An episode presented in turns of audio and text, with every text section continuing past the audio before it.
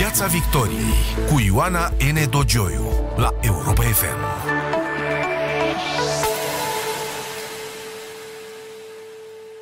Bună seara, dragi prieteni! De când a început pandemia, l-ați auzit adesea, inclusiv aici, în Piața Victoriei, și pentru mulți a fost una dintre cele mai echilibrate și credibile voci ale crizei COVID. Și tocmai de aceea intrarea domniei sale pe lista electorală PSD a fost un prim șoc.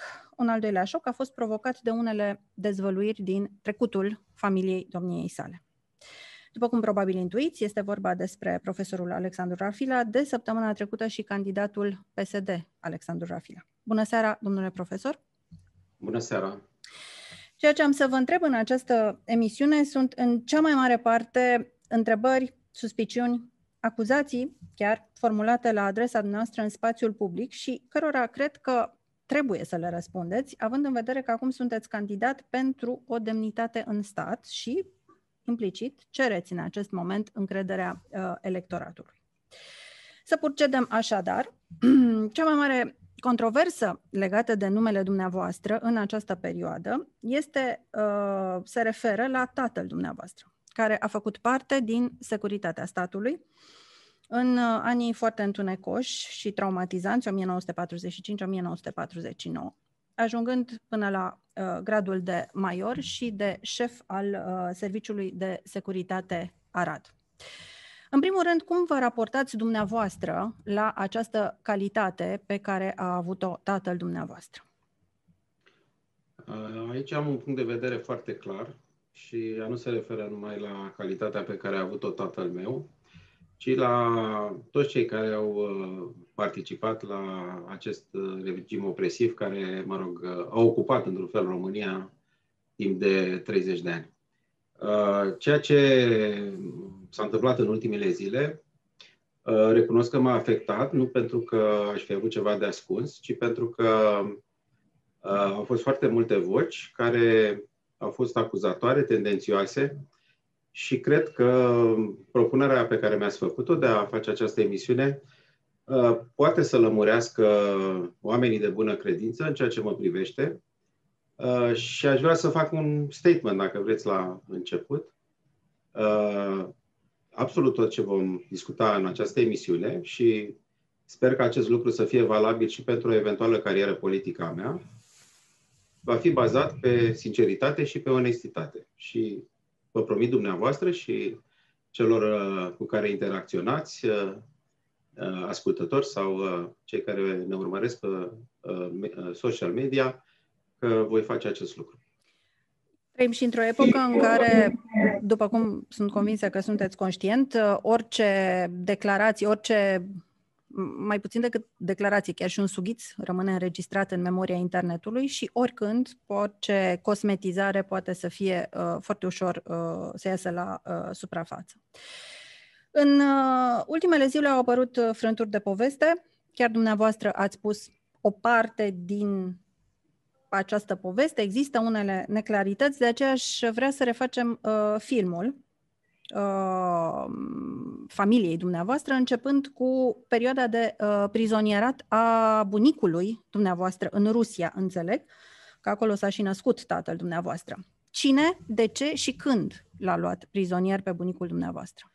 Uh, bunicul meu era originar din, uh, dintr-un sat, dintr-o comună din apropierea Aradului și normal, în primul război mondial, era combatant în armata austro-ungară, a fost a căzut prizonier în Rusia, nu exista Uniunea Sovietică la data respectivă, uh, și a fost uh, deținut într-un uh, lagăr, probabil pentru prizonieri. Când situat, a căzut prizonier? Când? Probabil că în anul 1916 a căzut prizonier. Ulterior știți că Rusia practic a ieșit din, din război, a început războiul civil acolo și ei au avut un statut probabil de libertate acolo unde, unde trăiau. A cunoscut-o pe bunica mea, uh, s-au căsătorit, uh, bănuiesc, fără să am uh, documentele de doveditoare, în anul 1919, iar tatăl meu s-a născut în anul 1920 în Rusia. Ce înseamnă un statut de libertate? Adică avea o viață împreună cu Era prizonier sau nu era? Că aici e o... Prizonieratul, gândiți-vă că în 1918 s-a terminat războiul și practic ei nu fuseseră repatriați. Deci discutăm de o perioadă de uh, 2 ani de zile între finalizarea primului război mondial și uh, uh, momentul în care s-a născut tatăl meu, în care el era practic un om liber. Nu era repatriat. În anul uh, 1921, deci la un an după ce s-a născut tatăl meu. Unde, atât să mai, dacă vă aduceți aminte, unde s-a născut tatăl nostru, vă mai aduceți? Uh, s-a născut undeva în sudul Rusiei, în uh, apropierea orașului Rostov. Uh, un oraș port uh, cu deschiderea la Marea Azov, Uh, într-o localitate unde cei care locuiau acolo erau marea lor majoritate cazaci, așa era și bunica mea. Uh, aveau așa, mă rog, o față ușor mongoloidă, probabil că erau strămoșii care își uh, reflectau în ea ascendența. Acum, în 1921 a fost o operațiune de repatriere a prizonierilor din uh, uh, Rusia, sau mă rog, Uniunea Sovietică, de timp de devenise Uniunea Sovietică, către Europa. Uh, bunicul meu împreună cu familia, adică cu soția și cu tatăl meu, uh, au fost îmbarcați la Rostov-pe-Don și au debarcat la Trieste, în Italia, uh, împreună cu mulți alți uh, foști prizonieri care proveneau din uh, spațiul fostului Imperiu Austro-Ungar. El s-a Uh, îndreptat spre uh, locurile natale, s-a dus la Arad, de fapt nu în orașul Arad, ci în județul Arad, într-o comună destul de îndepărtată, Munții Zarandului, unde tatăl meu, uh, ulterior, a mai avut două surori, una dintre ele a decedat, și a urmat cursurile școlii primare. Era bolșevizat, cum s-ar zice, după experiența rusească? Pro, probabil că anumite, anumite influențe de stânga existau. Acum, sigur, bunicii mei erau oameni simple. Bunicul meu era cismar, uh, bunica mea era croitoreasă, deci uh, cred că nivelul de uh, conștiință politică era destul de redus. Nu era cazul să, să aibă o opțiune neapărat de natură politică, dar probabil că anumite influențe au existat în copilăria tatălui meu din acest punct de vedere. Oricum, uh, el uh, a terminat școala primară acolo în, uh, în comună, a urmat ceea ce se numea pe vremea aceea școala de arte și meserie, adică o școală profesională, CFR, pe care a absolvit-o la vârsta de 18 ani și a, s-a angajat la atelierele CFR din orașul Arad la vârsta de 18 ani. Ulterior... În, deci fără a avea liceu. Nu era liceu, era o școală profesională, așa se numeau școlile de școala de arte și meserii. Uh, a absolvit-o, cred că în 1938, la vârsta de 18 ani. Ulterior uh, a fost înrolat ca și uh, militar combatant în cel de-al doilea război mondial, în 1941, și a rămas în armată în două etape, dacă vreți. Inițial 1941-1943 a fost lăsat la vatră, după care a fost din nou incorporat până în anul 1945 și a participat la campania uh, de liberare a Europei până a mers până în Cehoslovacia. Uh, și cu asta s-a terminat, dacă vreți, etapa stagiului militar. Datorită unor uh, simpatii de stânga pe care el le avea încă din perioada școlii acestea profesionale, pentru că Uh, cine a citit puțin istorie, uh, zona aceasta a Aradului, Timișoara, era o zonă destul de efervescență din punct de vedere al activităților de stânga, iar uh, în general ei își, cei care se ocupau cu ideologi, ideologizarea tinerilor din acea perioadă au acționat în zona aceasta a muncitorilor din zona CFR foarte, foarte mult. Uh, drept care el, uh, datorită acestor simpatii de stânga de la, pe care le avea la vârsta de 18-20 de ani, uh, a fost trimis la o școală, asta am aflat ulterior, am aflat lucrul ăsta abia când eram student, în apropierea perioadei în care el s-a pensionat, el s-a pensionat în 1983, a fost trimis la o școală de securitate, cred, în care a fost instruit o perioadă de timp pe care nu o cunosc, probabil undeva între 6 și 12 luni, și a fost trimis înapoi în, în Arad în 1946 ca și uh, angajat al Serviciului Siguranței Statului. În acea vreme nu exista securitate, România era un regat, uh, iar serviciul uh, secret al poliției se numea Siguranța Statului. El a fost angajatul Siguranței Statului până angajat civil, pentru că, la fel ca și acum, angajații Ministerului de Interne erau angajați civil. Uh, și ulterior, în 1948, cred că după Uh, după abdicarea regelui Mihai și după transformarea regatului României în Republică, uh, și acest serviciu al siguranței uh, s-a transformat și a devenit ceea ce am cunoscut ulterior cu toții ca o instituție opresivă, respectiv securitatea. N-a avut o carieră lungă, cariera lui s-a încheiat în luna mai a anului 1949, data de ieșire din această instituție a fost uh, uh, 1 iunie, practic, 1949. Uh, motivul uh, nu-l cunosc, uh, motivul pe care, pentru care a fost exclus. Uh, el nu a fost exclus doar din securitate, a fost exclus și din Partidul Muncitoresc Român, echivalentul Partidului Comunist, uh, care a, a fost înființat practic ulterior, sau de fapt și-a schimbat doar, doar denumirea. Uh, acest lucru uh, excluderea lui, atât din partid cât și din securitate, a generat întoarcerea lui la atelierul CP Arad, unde lucrase, de fapt, înainte de începutul războiului. Asta vă, vă propun să facem o pauză ca să clarificăm câteva dintre aspectele pe care le-ați spus până acum. Uh, ați spus că a înaintat, a ajuns până la gradul de major din momentul în care a fost, au fost grade militare. Uh, aveți cunoștință de activitatea tatălui dumneavoastră din acea perioadă? A participat nu, la acel masacru de pe Valea Crișului Alb, masacrul împotriva țăranilor? Nu, nu, nu, a, nu numai că nu a participat, era imposibil să se întâmple lucrul acesta. Uh, nici nu vreau să sugerez că motivul pentru care el a fost exclus ar fi fost legat de imposibilitatea de a participa la asemenea, uh, la asemenea misiuni.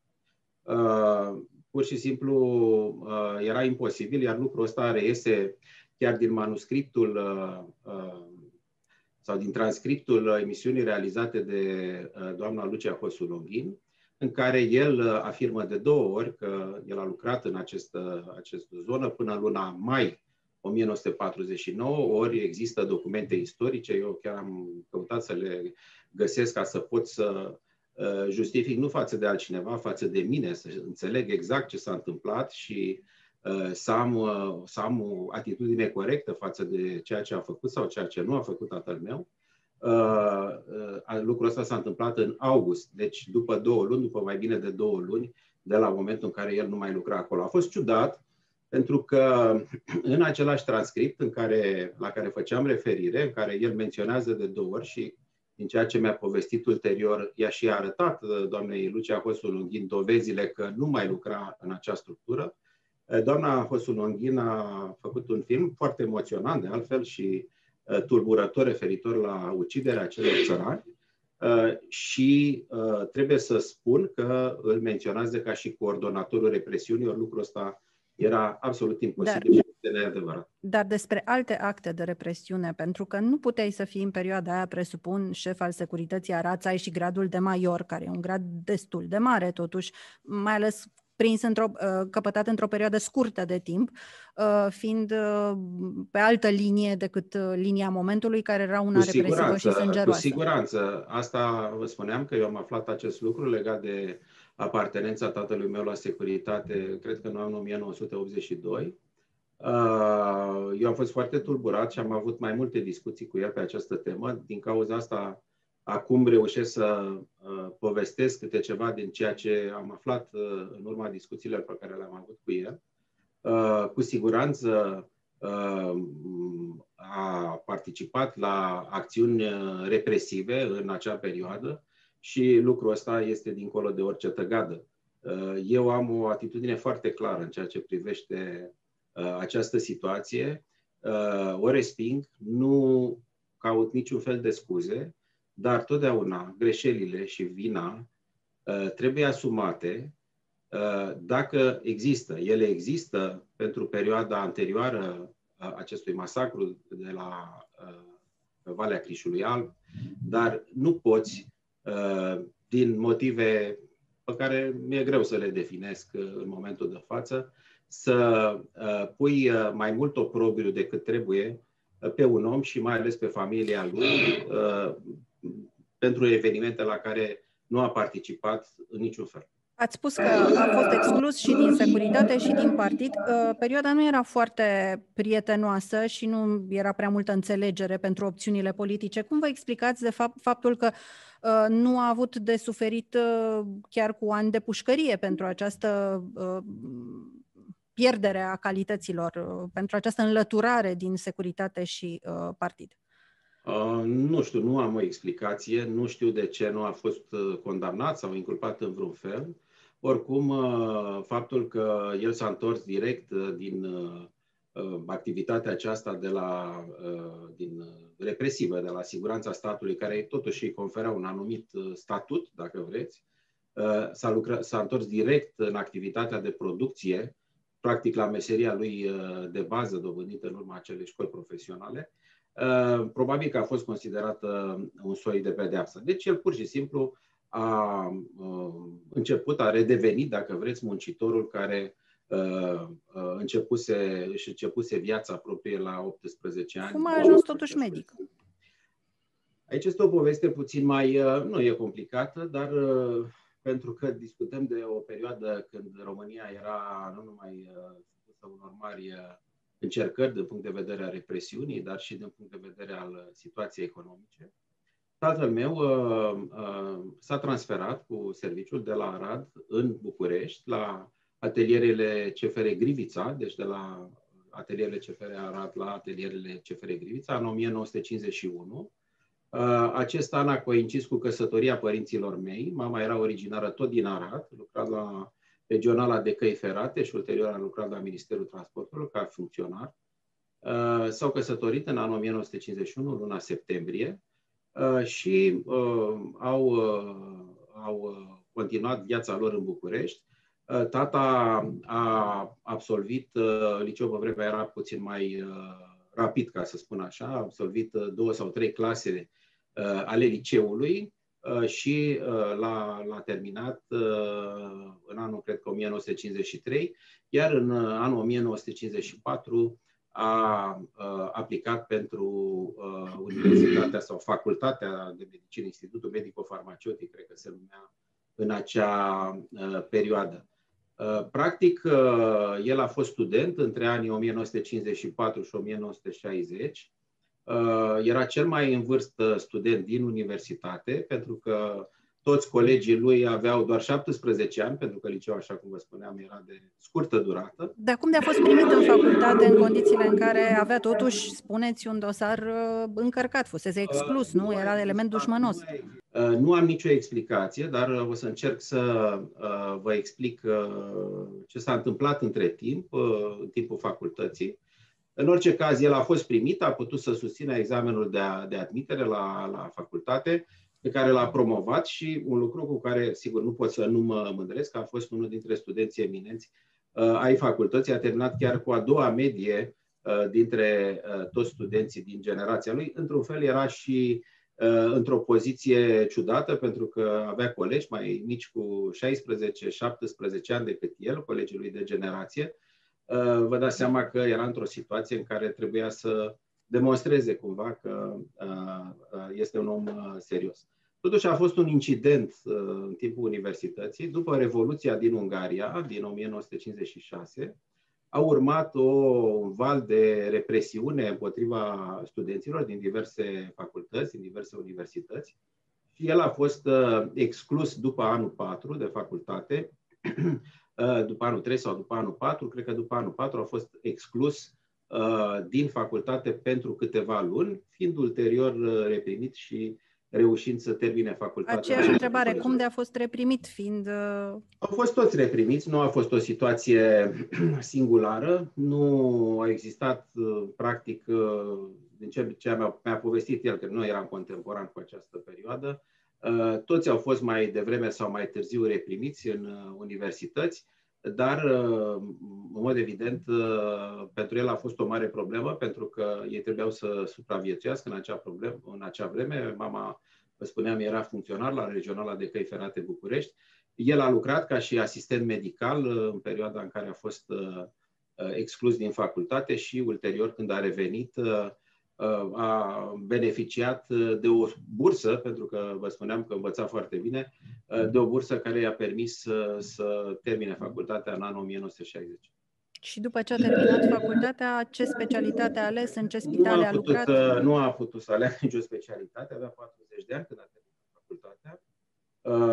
Pe vremea aceea era o reglementare care nu permitea specializarea după vârsta de, cred că, de 35 de ani, nu știu dați seama, este ceea ce mi-a povestit el. Uh, n-a mai putut să urmeze niciun fel de specializare la 40 de ani, drept care a mers ca medic de medicină generală, dacă vreți oarecum echivalentul medicului de familie din zilele noastre. Inițial a mers 1-2 uh, ani într-o comună din județul Buzău, Breaza, și uh, făcea naveta săptămânal, era o distanță destul de mare față de București, iar ulterior uh, s-a mutat într-o comună din județul Dâmbovița, Brezoaile, unde uh, a lucrat uh, timp de mai bine de 20 de ani, până în anul 1983.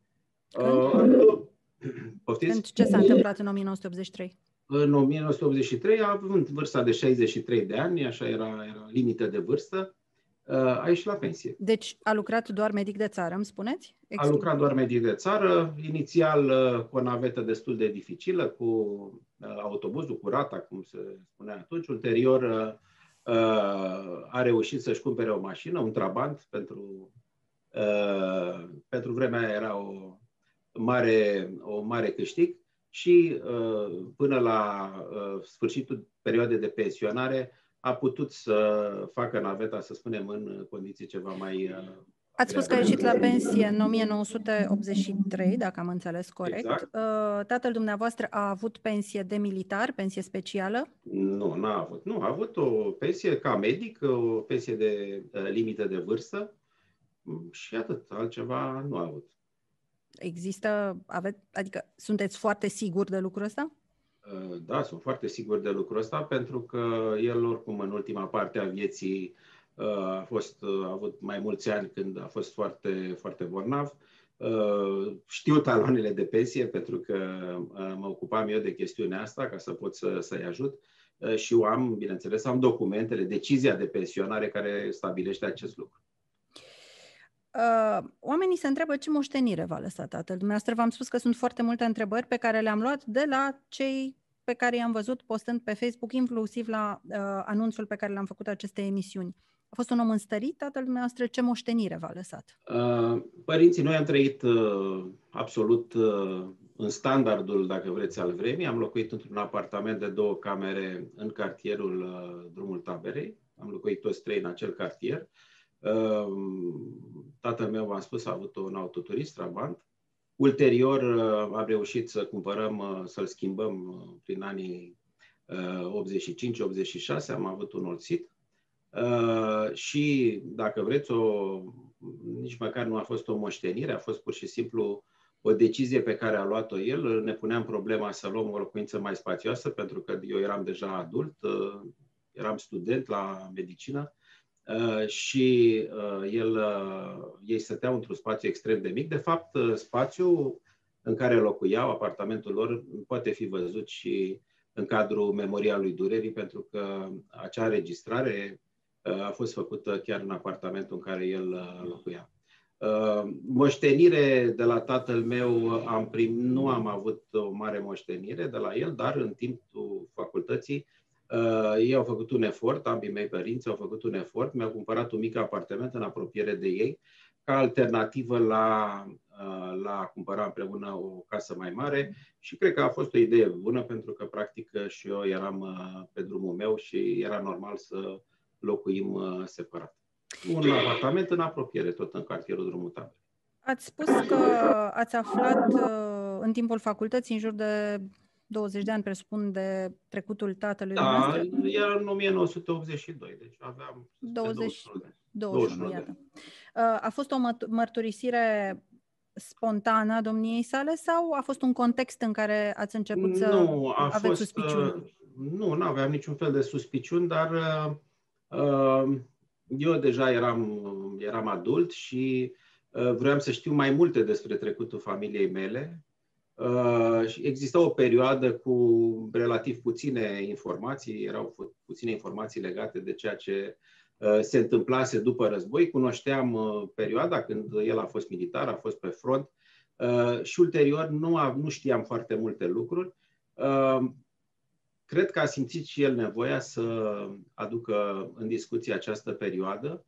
Uh, eu am fost, uh, sigur, am fost afectat, am fost chiar furios. Noi trăiam, uh, exact în acea perioadă, trăiam niște ani cu foarte multe privațiuni și cu foarte multă opresiune, dacă vă aduceți aminte, 82 până în anul 1989. Uh, deci, uh, vă dați seama că am fost uh, chiar profund afectat de această postură în care fusese el și mai ales că mm, ceea ce trăiam noi zi de zi era, în mod evident, o urmare, dacă vreți, a represiunii din, din aceia ani. Sigur, el, el nu a putut să-mi povestească, adică lucruri pe care eu le-am văzut, dacă vreți, sau le-am aflat din Uh, memorialul durerii, uh, nu le cunoșteam uh, așa de amănunțit, dacă vreți, cum, cum au rezultat în urma acelui, acelei discuții. O suspiciune care este formulată adresa la adresa dumneavoastră este că ați profitat de. ați fost. ați avut un statut privilegiat, având în vedere că ați fost un fiul unui prieten al unui instrument al regimului, fie și vreme de numai 5 sau 4 ani. Cât, uh, cât, uh, cât a durat. Uh, da, știți care e problema? Lucrul ăsta, cred că mai degrabă este o, o argumentație a unor persoane care sunt dezamăgite, dacă vreți, de opțiunea mea politică. Eu v-am spus că o să fiu sincer și vă spun exact ceea ce cred.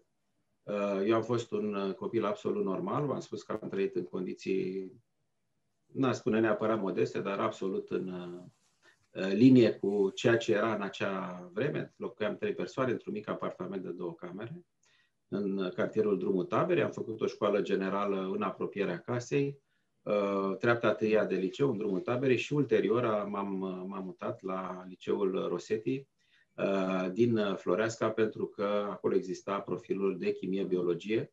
Eu având intenția să, să urmez medicina. Uh, vedeți, și ăsta este un lucru care ar trebui puțin uh, discutat. Uh, am văzut că mi s-a reproșat faptul că am, mi-am prezentat tatăl ca și model sau ca și exemplu atunci când am decis să optez pentru profesiunea medicală. Și că nu ați spus nimic până acum despre această problemă a familiei. Nu știu dacă, nu știu dacă era neapărat uh, nevoie de o spovedanie referitoare la acest subiect. Este un subiect care pe mine m-a afectat, dar la care eu n-am participat, nu am contribuit cu nimic. Eu am născut cu mult timp uh, uh, după acest, uh, după acest episod, chiar și părinții mei s-au căsătorit ulterior și nu știu care ar fi fost contextul în care eu trebuia să fac o astfel de declarație. Deci eu n-am nicio problemă să vorbesc despre acest subiect, dar vreau să vorbim cu bună credință, fără patimă, Uh, și cu sinceritate. Uh, eu n-am avut niciun fel de privilegiu, din potrivă, uh, părinții mei au trăit în condiții destul de limitate. Eu am urmat o, o școală și un liceu ca și toți ceilalți copii din generația mea. Ulterior am dat examen de admitere la Facultatea de Medicină, am intrat de prima dată la facultate și am terminat în 1987 aici ar fi interesant totuși să vă spun un lucru care cred că este important. După ce am terminat facultatea, am fost medic stagiar în județul Covasna, la Sfântul Gheorghe, împreună cu alți colegi de-ai mei. Uh, noi nu aveam cum să prindem locuri mai uh, bune, uh, că era chiar un loc relativ apropiat de București, la 200 de kilometri distanță, dintr-un motiv foarte simplu, neavând activitate politică în timpul facultății, Uh, am terminat cu media, eu am terminat, cred că cu media 9.40, alți colegi terminaseră cu 9.50, 9.70, sunt cei care au mers împreună cu mine la uh, Sfântul Gheorghe, cei care aveau activitate politică primeau un supliment de 50 de sutim la media, așa că am avut mai mulți colegi, uh, foarte cunoscuți de altfel în această perioadă, care au terminat chiar cu media 10-50, ceea ce pare incredibil, dar uh, lucrurile așa se întâmplau în 1987. V-ați pus problema că ar putea exista o incompatibilitate morală între candidatura dumneavoastră politică, pentru un partid de stânga mai ales, și trecutul tatălui dumneavoastră, care este legat de stânga? Nu, în niciun caz nu mi-am pus această problemă.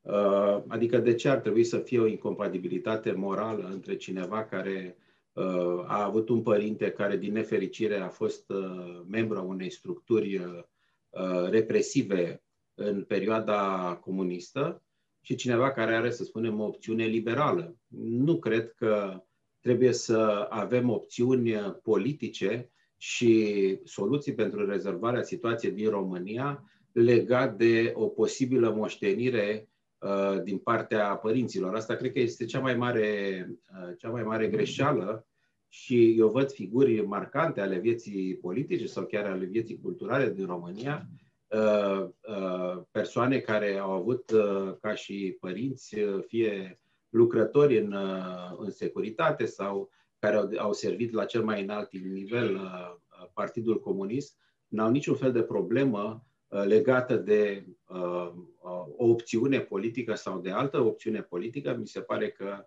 o astfel de limitare este o negare a democrației, ori uh, vrem să depășim uh, traumele trecutului. Dacă vrem să le depășim, atunci trebuie să ne comportăm totuși european, să ne comportăm democratic și cred că unul dintre motivele pentru care eu am intrat în politică este ca să încerc să aduc o altfel de imagine, o altfel de abordare, inclusiv în zona parlamentară. Suntem pe ultimele secunde ale emisiunii la radio. Ea va continua online pentru că mai sunt multe întrebări de pus. Pentru partea aceasta de radio vă mai întreb un singur lucru. Ce caută un medic cunoscut, cu reputație, uh, cu poziții foarte frecvente în criza COVID, într-un partid al negaționiștilor COVID și vă pot da multe exemple. Cel mai cunoscut este domnul Buzatu, de exemplu, dar mai sunt și alții și domnul Ciolacu avea o deviație de sept care îi provoca probleme cu masca la un moment dat. Uh, da, e o întrebare bună. În uh, primul rând, uh, aș vrea să fac un mic disclaimer. Domnul Ciolacu chiar are o problemă foarte serioasă cu o deviație de sept. Uh, nu e voie să spui uh, diagnosticul pacienților, dar eu confirm uh, acest lucru uh, pentru că mi l-a, mi l-a spus și mie. Uh, eu, dumneavoastră, credeți că dacă un partid politic, important din România, nu putem să negăm că nu este unul dintre partidele importante, are persoane care se opun unor măsuri de sănătate publică sau nu le înțeleg. Nu este bine ca să vină cineva pe care poate îl ascultă, poate că reușim să schimbăm aceste lucruri. Eu sunt convins că uh, cel puțin o parte dintre ei uh, vor reuși să schimbe atitudinea și, cum spuneam la un moment dat, dacă nu din convingere, măcar din respect. Dragi prieteni, partea uh, de radio a Pieții Victoriei din această seară se încheie. Uh, vă rog să rămâneți cu noi pe Facebook, pentru că interviul cu domnul profesor și domnul candidat PSD uh, Rafila continuă, pentru că mai sunt aspecte de uh, clarificat. O seară frumoasă pe radio și vă aștept în continuare pe pagina de Facebook. Domnule profesor, suntem în continuare pe Facebook. Uh, profesorul Cherecheș, cred că îl știți pe domnul Răzvan Cherecheș de la Cluj. Da, de la dumneavoastră știu, da că um, acest uh, pas politic pe care l-ați făcut sugerează că ați fi putut să aveți o agendă politică în ultimele luni, ceea ce uh, va uh, decredibiliza oarecum discursul în criza COVID. Adică ați fi instrumentalizat politic prezențele dumneavoastră și pozițiile dumneavoastră în criza uh, COVID. Resimțiți acest risc? Mm, da, acest risc există, nu pot să-l neg, dar uh, Uh, el nu este un risc care să aibă legătură cu comportamentul meu. Uh, și aș face o mică paranteză. Știți bine că în cursul verii mi s-a făcut de asemenea o ofertă politică. A existat chiar o rumoare timp de o săptămână legată de posibila mea candidatură la primăria capitalei, pe care eu am uh, declinat-o. Uh, am urmat uh, nu o agendă politică, ci o agendă profesională și cred că de responsabilitate. Mie nu mi se pare totuși că domnul profesor Cherecheș are dreptate, dintr-un motiv foarte simplu. Sigur, miniștrii sunt oameni politici, dar mesajele pe care le transmit ei nu cred că sunt totdeauna sau neapărat condiționate politic. Adică dacă dai posibilitatea unui ministru, cum este, de exemplu, domnul ministru Tătaru, să spună opiniile în public, să dea încredere populației, uh, nu cred că acest lucru îl face doar dintr-un considerent politic și îl face totuși dintr-un considerent de bună credință. Atunci, dacă, punem, dacă ne gândim la acest uh, element, cu atât mai puțin pare probabil ca uh, un om de sănătate publică, cum sunt eu, de exemplu, ar transmite mesaje discordante sau mesaje false către oameni. Eu cred că am avut o prestație echilibrată. Niciodată n-am, uh, n-am acuzat, dacă vreți, autoritățile. Din potrivă, am încercat să le sprijin, să le dau soluții. De multe ori aceste soluții uh, nu au fost uh, receptate, dar până la urmă înțeleg acest lucru. Deciziile de ce multe ori sunt politice, nu sunt neapărat fundamentate profesional, ori uh, uh, schimbarea sau intrarea mea la Partidul Social Democrat nu este un motiv de negare a principiilor mele profesionale și morale. Din potrivă, cred Dacă că... veți fi pus să alegeți la un moment dat, pentru că există acest risc, s-a mai văzut, nu este o, n-ar fi o premieră. Dacă veți fi pus să alegeți între condiția noastră profesională și uh, linia partidului, care la PSD este foarte bine urmată și există, acolo chiar există disciplină de partid. Aici răspunsul este foarte simplu. N-am niciun fel de ezitare să urmez linia profesională, linia morală. A fost prima discuție pe care am avut-o cu domnul uh, Ciolacu atunci când am mers. I-am explicat uh, exact acest lucru pe care m-ați uh, care întrebarea dumneavoastră este, explică foarte bine ceea ce am întrebat și eu la rândul meu. Uh, am spus, vă este comod cu o persoană care consideră profesia înainte de uh, calitatea de membru de partid. Sunt o persoană liberă, cu gândire liberă și cu exprimare liberă. Uh, dacă ceea ce spun eu nu este în linia partidului, asta este, nu este niciun fel de problemă, pentru că nu va fi o, un punct de vedere Uh, bazat pe alte interese decât interesul pentru sănătatea publică. Știți, uh, acum patru ani un alt partid făcea un exercițiu asemănător, aș spune, cu un alt eminent profesor, mult mai în vârstă decât dumneavoastră, cei drept, știți probabil că mă refer la profesorul Dănăilă, care a fost pus uh, cap de listă tot la București și despre care după aceea patru ani de zile nu am mai auzit nimic și nimeni din partid nu pare al mai fi băgat uh, în seamă. Nu vă temeți că ați putea fi la fel folosit politic într-o perioadă în care PSD-ul are nevoie să se recredibilizeze pentru ca apoi să fiți lăsat într-un colț cu votul dumneavoatră singular? Uh, atât da, aveți există, un vot. Da, da, absolut. Riscul acesta există. Discuția însă cu dânsi a fost puțin mai largă pentru că n-a fost vorba doar de o candidatură care să tracteze imaginea partidului, ci a fost vorba de un proiect, de un proiect de reformă al uh, sănătății. Noi tot facem reformă de 30 de ani în România, reforma sistemului de sănătate și nu reușim să asigurăm serviciile medicale de bază oamenilor din această țară. Ori lucrul ăsta pe mine mă deranjează. S-a acutizat foarte mult în uh, ultima perioadă și, din păcate, soluțiile care sunt găsite Uh, și acum ajungem puțin în zona politică, fără să, fără să vreau, uh, nu cred că răspund uh, nevoilor oamenilor.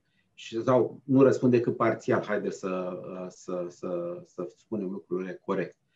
Și atunci discuția a fost legată de un proiect politic legat de sectorul de sănătate.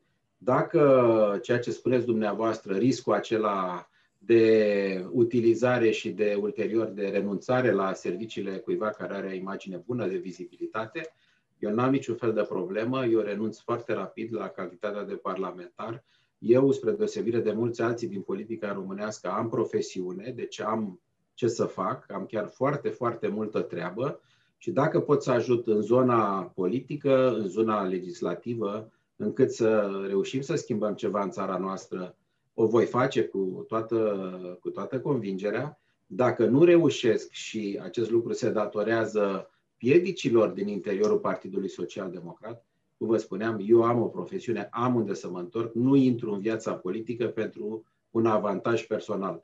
Când o să avem această abordare, și cred că ar trebui să aibă cât mai mulți, uh, nu avantajele personale trebuie să fie motorul deciziei de a acționa politic, ci interesele publice, atunci o să facem și puțină uh, schimbare, puțină ordine clasa politică în Parlamentul României, uh, începând cu Partidul Social Democrat, dacă celelalte partide nu marșează la acest exemplu, dar eu sunt convins că încet, încet își vor face loc și în celelalte partide politice, mai tradiționale sau mai puțin tradiționale, oameni care vor avea vocația construcției, vor dori parteneriate.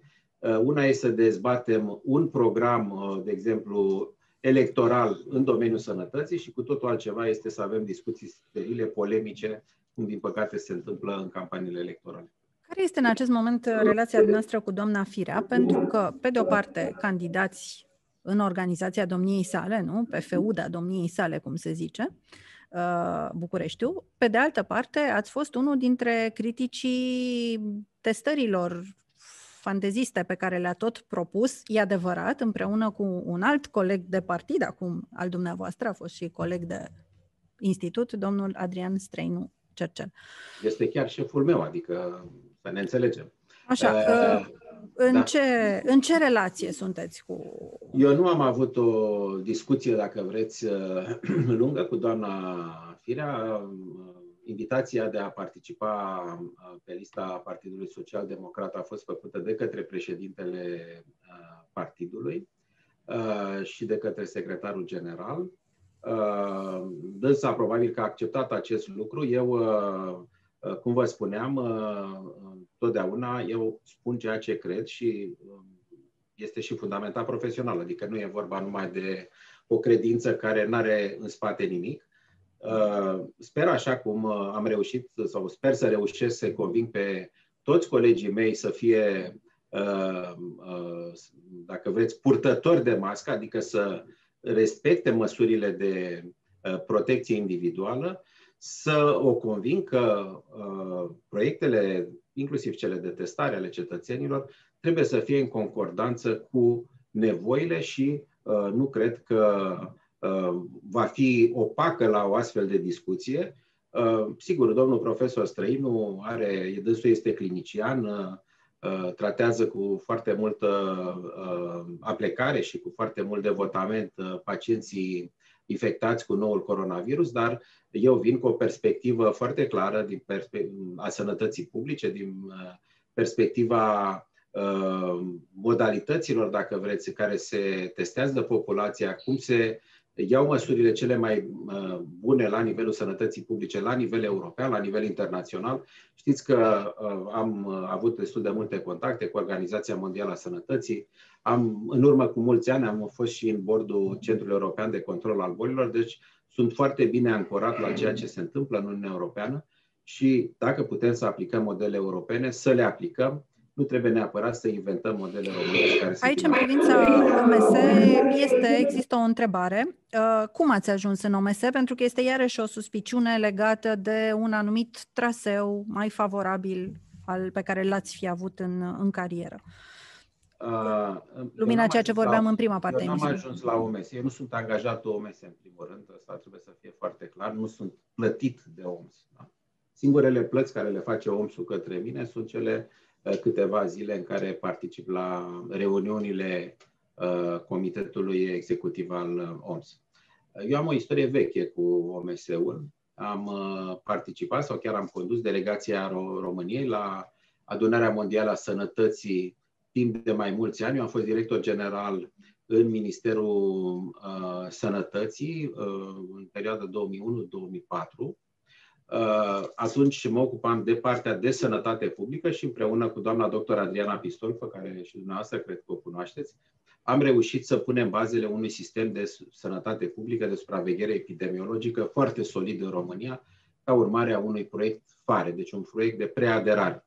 Uh, proiectul acesta de preaderare a fost făcut și cu asistență tehnică din partea Organizației Mondiale a Sănătății, Noi mergeam frecvent, fie la Copenhaga, la birou regional, fie la Geneva, la sediul central al Organizației Mondiale a Sănătății, la diverse reuniuni, inclusiv pe această temă și mai mult, chiar personal am negociat capitolul de sănătate publică. De fapt, era singurul capitol de negociere din achiul comunitar în acea perioadă și am încheiat achiul comunitar de negociat în anul 2004. Ulterior, știți bine, România, începând cu 1 ianuarie 2008, a devenit membru. Deci ați ajuns în virtutea unei funcții politice pe care ați mai ocupat-o, nu? Ați ajuns în... Da, dar nu era politică. Da? Eu nu eram membru al Partidului Social Democrat în acea perioadă. Am să vă rog să repetați pentru că din nou nu da. s-a auzit. E, funcția nu era politică, pentru că eu nu eram membru al Partidului Social Democrat în acea perioadă, deci în anul, între anii 2001 și 2004-2005 nu am fost membru al Partidului Social Democrat. Eu am devenit mult mai târziu membru al Partidului Social Democrat, probabil prin anul 2010, pentru doar câțiva ani, trei ani, pentru trei ani. Deci funcția nu era politică, era Dar de ce ați demisionat? De ce ați demisionat din PSD? Uh, N-ați mai fost membru? Ați fost dat afară uh, sau ați demisionat? Uh, nu, n-am, pur și simplu nu am mai frecventat în niciun fel, nu am mai uh, plătit niciun fel de participare la uh, cotizație, mă rog cum se numește, la viața de partid, pentru un motiv foarte simplu. România uh, era condusă, dacă vă aduceți aminte, atunci de acel guvern uh, PSD-PNL, da, în anul 2013, la Ministerul Sănătății venise domnul ministru Eugen Nicolaescu, deci era practic un minister liberal în acel moment. Nu lucrul ăsta mă deranja, dar uh, începusem o serie întreagă de, uh, de uh, proiecte, dacă vreți, privind evaluarea medicamentelor în România, privind dezvoltarea asistenței medicale comunitare, n-au avut răsunet și, mă rog, mai au fost anumite chestiuni de natură administrativă cu care uh, nu am fost de acord în acea perioadă. Uh, am plecat uh, în, la sfârșitul lunii ianuarie anului 2013 și nu am mai revenit în partid până ieri, de fapt. Ieri am semnat abia adeziunea la Uh, Partidul Social Democrat ca să pot să-mi depun candidatura, așa cum știți, la... Ați fost totuși uh, consilier onorific al doamnei uh, Pintea, dacă nu mă înșel. Da, am fost nu numai al doamnei Pintea, am fost consilier onorific la toți ministrii care au urmat, cu excepția, cu excepția domnului Vlad Voiculescu am fost consilier onorific și totdeauna când uh, au existat uh, întrebări sau lucruri la care puteam să ajut în punct de vedere al expertizei de sănătate publică, am făcut-o, fie, uh, dacă vreți, nu discret, dar într-un cadru restrâns, fie public, pentru că atunci când au existat crize majore de sănătate publică, dacă ne aducem aminte, infecțiile din primăvara anului, cred că 2016, Uh, mai ales din județul Argeș, cu copii cu uh, sindrom hemolitic uremic. Uh, ulterior a apărut scandalul legat de dezinfectanți, scandalul Hexifarma. Dar în cazul colectiv, ați avut vreo implicare în calitatea nu, pe care ați menționat-o anterior? Nu. Eu atunci eram consilier onorific al domnului ministru Nicolae Bănicioiu Ehm, dânsul nu mi-a cerut nicio opinie legată de uh, modul de, de abordare sau de soluționare. Și n-ați simțit nevoia să interveniți dumneavoastră? Uh, atunci era o conjunctură uh, ciudată. Dânsul avea o echipă cu care, mă rog, rezolva aceste probleme care erau gestionate în perioada respectivă. Eu n-am avut niciun fel de implicare, cu toate că sigur puteam măcar să dau uh, anumite sau să fac anumite propuneri legate de gestionarea situației, mai ales că știți bine, uh, atunci au fost două probleme din punctul meu de vedere. Una a fost legată de o asumare politică a tratării pacienților uh, în România, exclusiv în România, în prima parte a sau în, primele, în prima lună, probabil, după catastrofa de la colectiv. Și ulterior a mai fost o problemă în care această cum să vă spun, e o problemă majoră de sănătate publică, din păcate, în țara noastră, infecțiile asociate asistenței medicale sau nozocomiale, ca să fie mai, mai clar pentru toată lumea, combinată cu existența unui număr mare de bacterii multirezistente la antibiotice în spitalele din România, a izbucnit. Eu am fost oarecum, a existat un anumit trus de presă care a încercat să mă facă într-un fel sau altul responsabil, să mă atragă în, într-o dispută care era fie politică, fie, nu știu dacă profesională, mi-e greu să spun. Uh, și atunci uh, mi s-a părut un lucru nedrept. Uh, uh, da, probabil că ăsta este destinul meu, uh, să trebuiască să uh, răspund la provocări și de genul ăsta, care n-au în spate un adevăr și au mai în spate mai degrabă uh, un, o dorință de senzațional sau alte interese. Domnule profesor și domnule candidat PSD Alexandru Rafila, vă mulțumesc pentru acest interviu. Dragi prieteni, ne auzim din nou săptămâna viitoare. Să rămâneți în primul rând sănătoși. Piața Victoriei cu Ioana N. Dogioiu la Europa FM.